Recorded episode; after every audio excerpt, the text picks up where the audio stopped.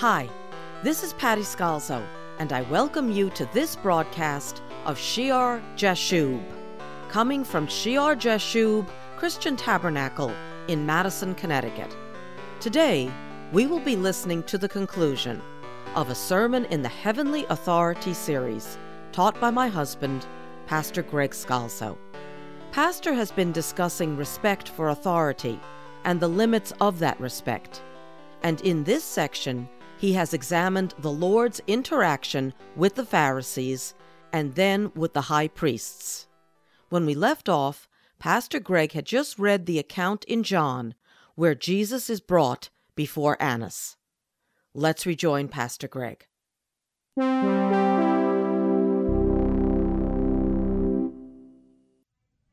If you look at Jesus' response, he's truthful, he's logical, he's respectful. There's no disrespect in his words, and yet they take and they strike him because you're supposed to stand in awe of the high priest. Jesus is not in awe of the high priest. He understands where these men are coming from, yet he doesn't disrespect him. And that's one of the points we want to see. If you go in Matthew chapter 26, and he doesn't disrespect them because of the office. There's an important point to that for us today. In Matthew 26, verse 57, and those who had laid hold of Jesus led him away to Caiaphas the high priest, where the scribes and the elders were assembled. They're all coming together. Pharisees, Sadducees, all those that hate him. But Peter followed him at a distance. And then you go down to verse 59. Now the chief priests, the elders, and all the council sought false testimony against Jesus to put him to death, but found none. Even though many false witnesses came forward, they found none. But at last, two false witnesses came forward and said, this fellow said, I am able to destroy the temple of God and to build it in 3 days. Now, that's a twist on what Jesus said. And the high priest arose and said to him, do you answer nothing? What is it these men testify against you? But Jesus kept silent. He doesn't say anything. There's a lot of reasons why Jesus stood silent. One of the reasons I just said, he has been speaking clearly for 3 years. And no words are going to change what they want to do. If I've said something evil, tell me. They can't say what's evil, right? So they hit him, and they charge him, and they get false witnesses against him. They twist everything, right? So what are words going to do at this point? Their minds are settled. He has spoken to them. He stands silent. Moreover, as we said before, when John puts him in the water, he's innocent. But what is he doing here? He's taking our sins, right? This will pay for our eternal salvation. These are descendants of Aaron, the high priest, his father-in-law. They are descendants of Aaron. They're in a position, though they're phonies and it's a dubious position they're in, they are the leaders of Israel. They are the high priests of Israel. And what time of year is this? Passover, right? And here, unknowing to them, as they take him who is innocent, and they know he's innocent, they can't come up with a true charge against him. As they take one whom they know is innocent, and they hand him over to be killed on the Passover, they too, as the representatives of Israel, are laying hands upon him as the Passover lamb. And God is working his work through them. And Jesus, by standing silent, he's not guilty, but we are. So he takes our sins upon himself, and he lets them proclaim him guilty when he's not. The substitution, the atonement, the replacing sacrifice, the Lamb of God. Isaiah chapter 53 tells us in verse 7, he was oppressed and he was afflicted, yet he opened not his mouth. He was led as a lamb to the slaughter, and as a sheep before his shearers is silent, so he opened not his mouth. He is the Passover lamb. And in their sin, unknowingly, they anoint him as such. He was taken from prison and from judgment, and who will declare his generation? For he was cut off from the land of the living, For the transgressions of my people he was stricken. And they made his grave with the wicked, but with the rich at his death, because he had done no violence, nor was any deceit in his mouth. All that is part of the reason why Jesus stood silent. He was taking our place. But also, he's not there to lead a rebellion against them. If you look back in Matthew 26, verse 51, and suddenly one of those who were with Jesus struck out his hand, we know it's Peter, and drew his sword and struck the servant of the high priest and cut off his ear. But Jesus said to him, put your sword in its place, for all who take the sword will perish by the sword. Or do you think that I cannot now pray to my Father, and he will provide me with more than 12 legions of angels? How then could the scriptures be fulfilled that it must happen thus? Jesus, as Son of God, could have just spoken a word against the high priest, against the Sanhedrin, and they would have been gone. He has all authority. He has legions of angels.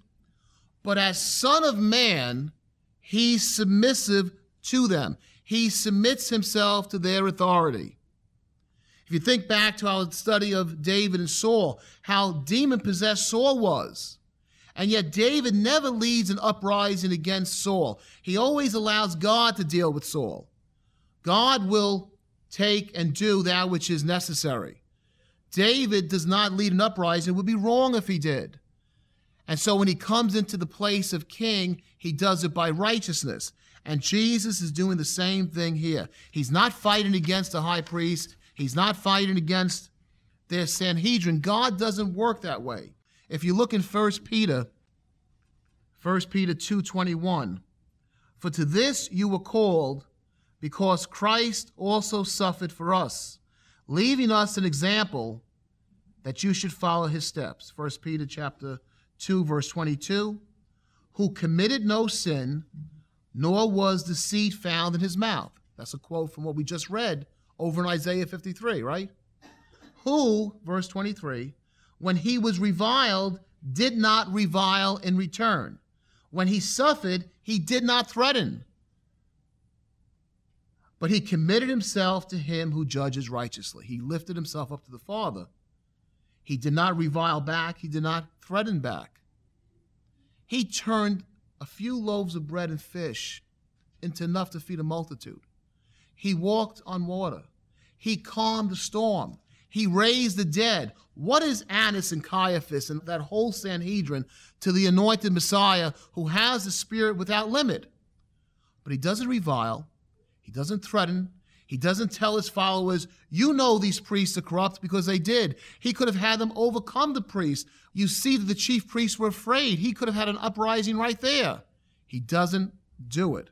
He respects their office, their positions as elders and priests in Israel, as Israel's leaders. He lets them pass their corrupt judgment against him, and ultimately his victory will be won from his submission.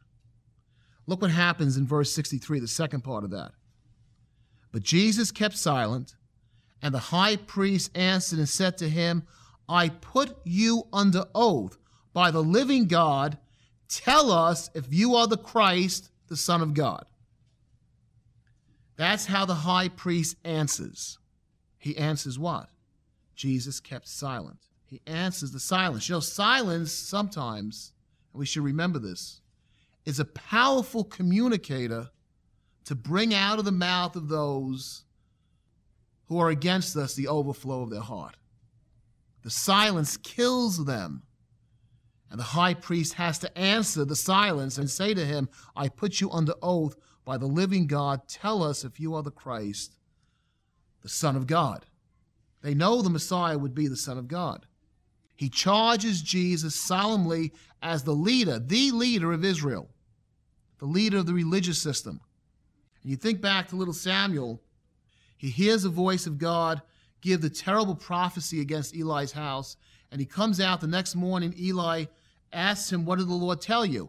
And he doesn't want to tell Eli. He's afraid. And Eli charges him, and he says, may all these things come upon you if you don't tell me. And then finally, little Samuel tells him exactly what the Lord says, And Eli, what is he going to do? God is going to deal with him.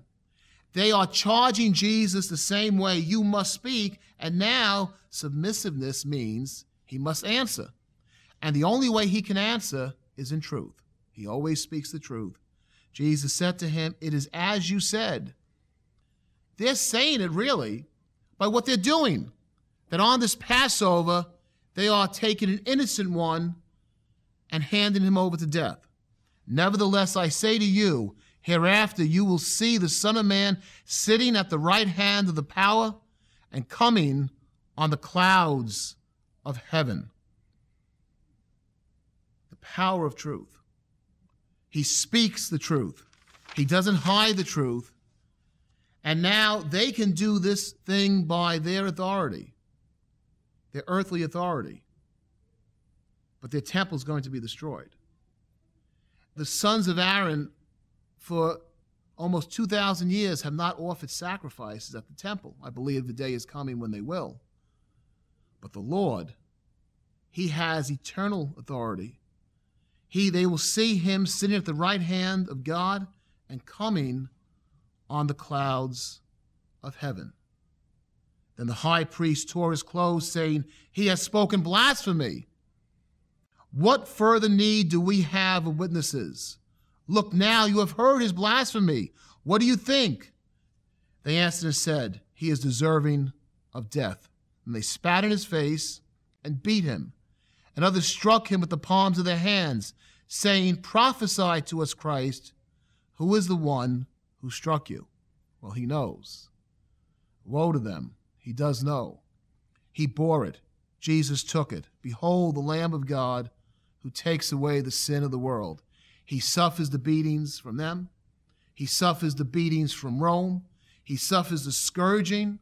He takes the cross, the piercing, the suffering, the horrible suffering, the separation from his Father, the terrible physical torment that we can only imagine what the devil was trying to do in his soul. And still he doesn't sin. Behold the Lamb of God. And by his submissiveness to the authorities of Israel, he purchases salvation to us, and he receives eternal authority. All power, all authority in heaven and earth is given to him. And therefore, we can go out in his name and preach the good news. We see the pattern that Jesus sets. The next time, Lord willing, we'll look and see how his disciples in the book of Acts follow that pattern in respect for authority. Heavenly Father, we thank you for your holy word, and we thank you mostly, Father, for your Son, Christ Jesus. Lord, help us to give due respect where we should, and not to have a rebellious spirit. But Father, at the same time, help us to always speak the truth with power, to declare your righteous words, not to hold back in fear, Father. Help us, Lord, to follow the example of Messiah, to do that which is right. And Father, we again thank you that you have provided this one to take our sins. Father, help us to be good disciples of Jesus. In his name we pray. Amen.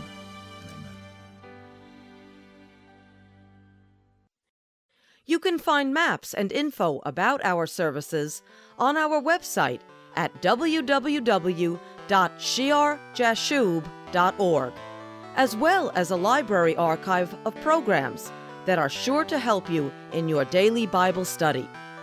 Please join us next time for Shear-Jashub.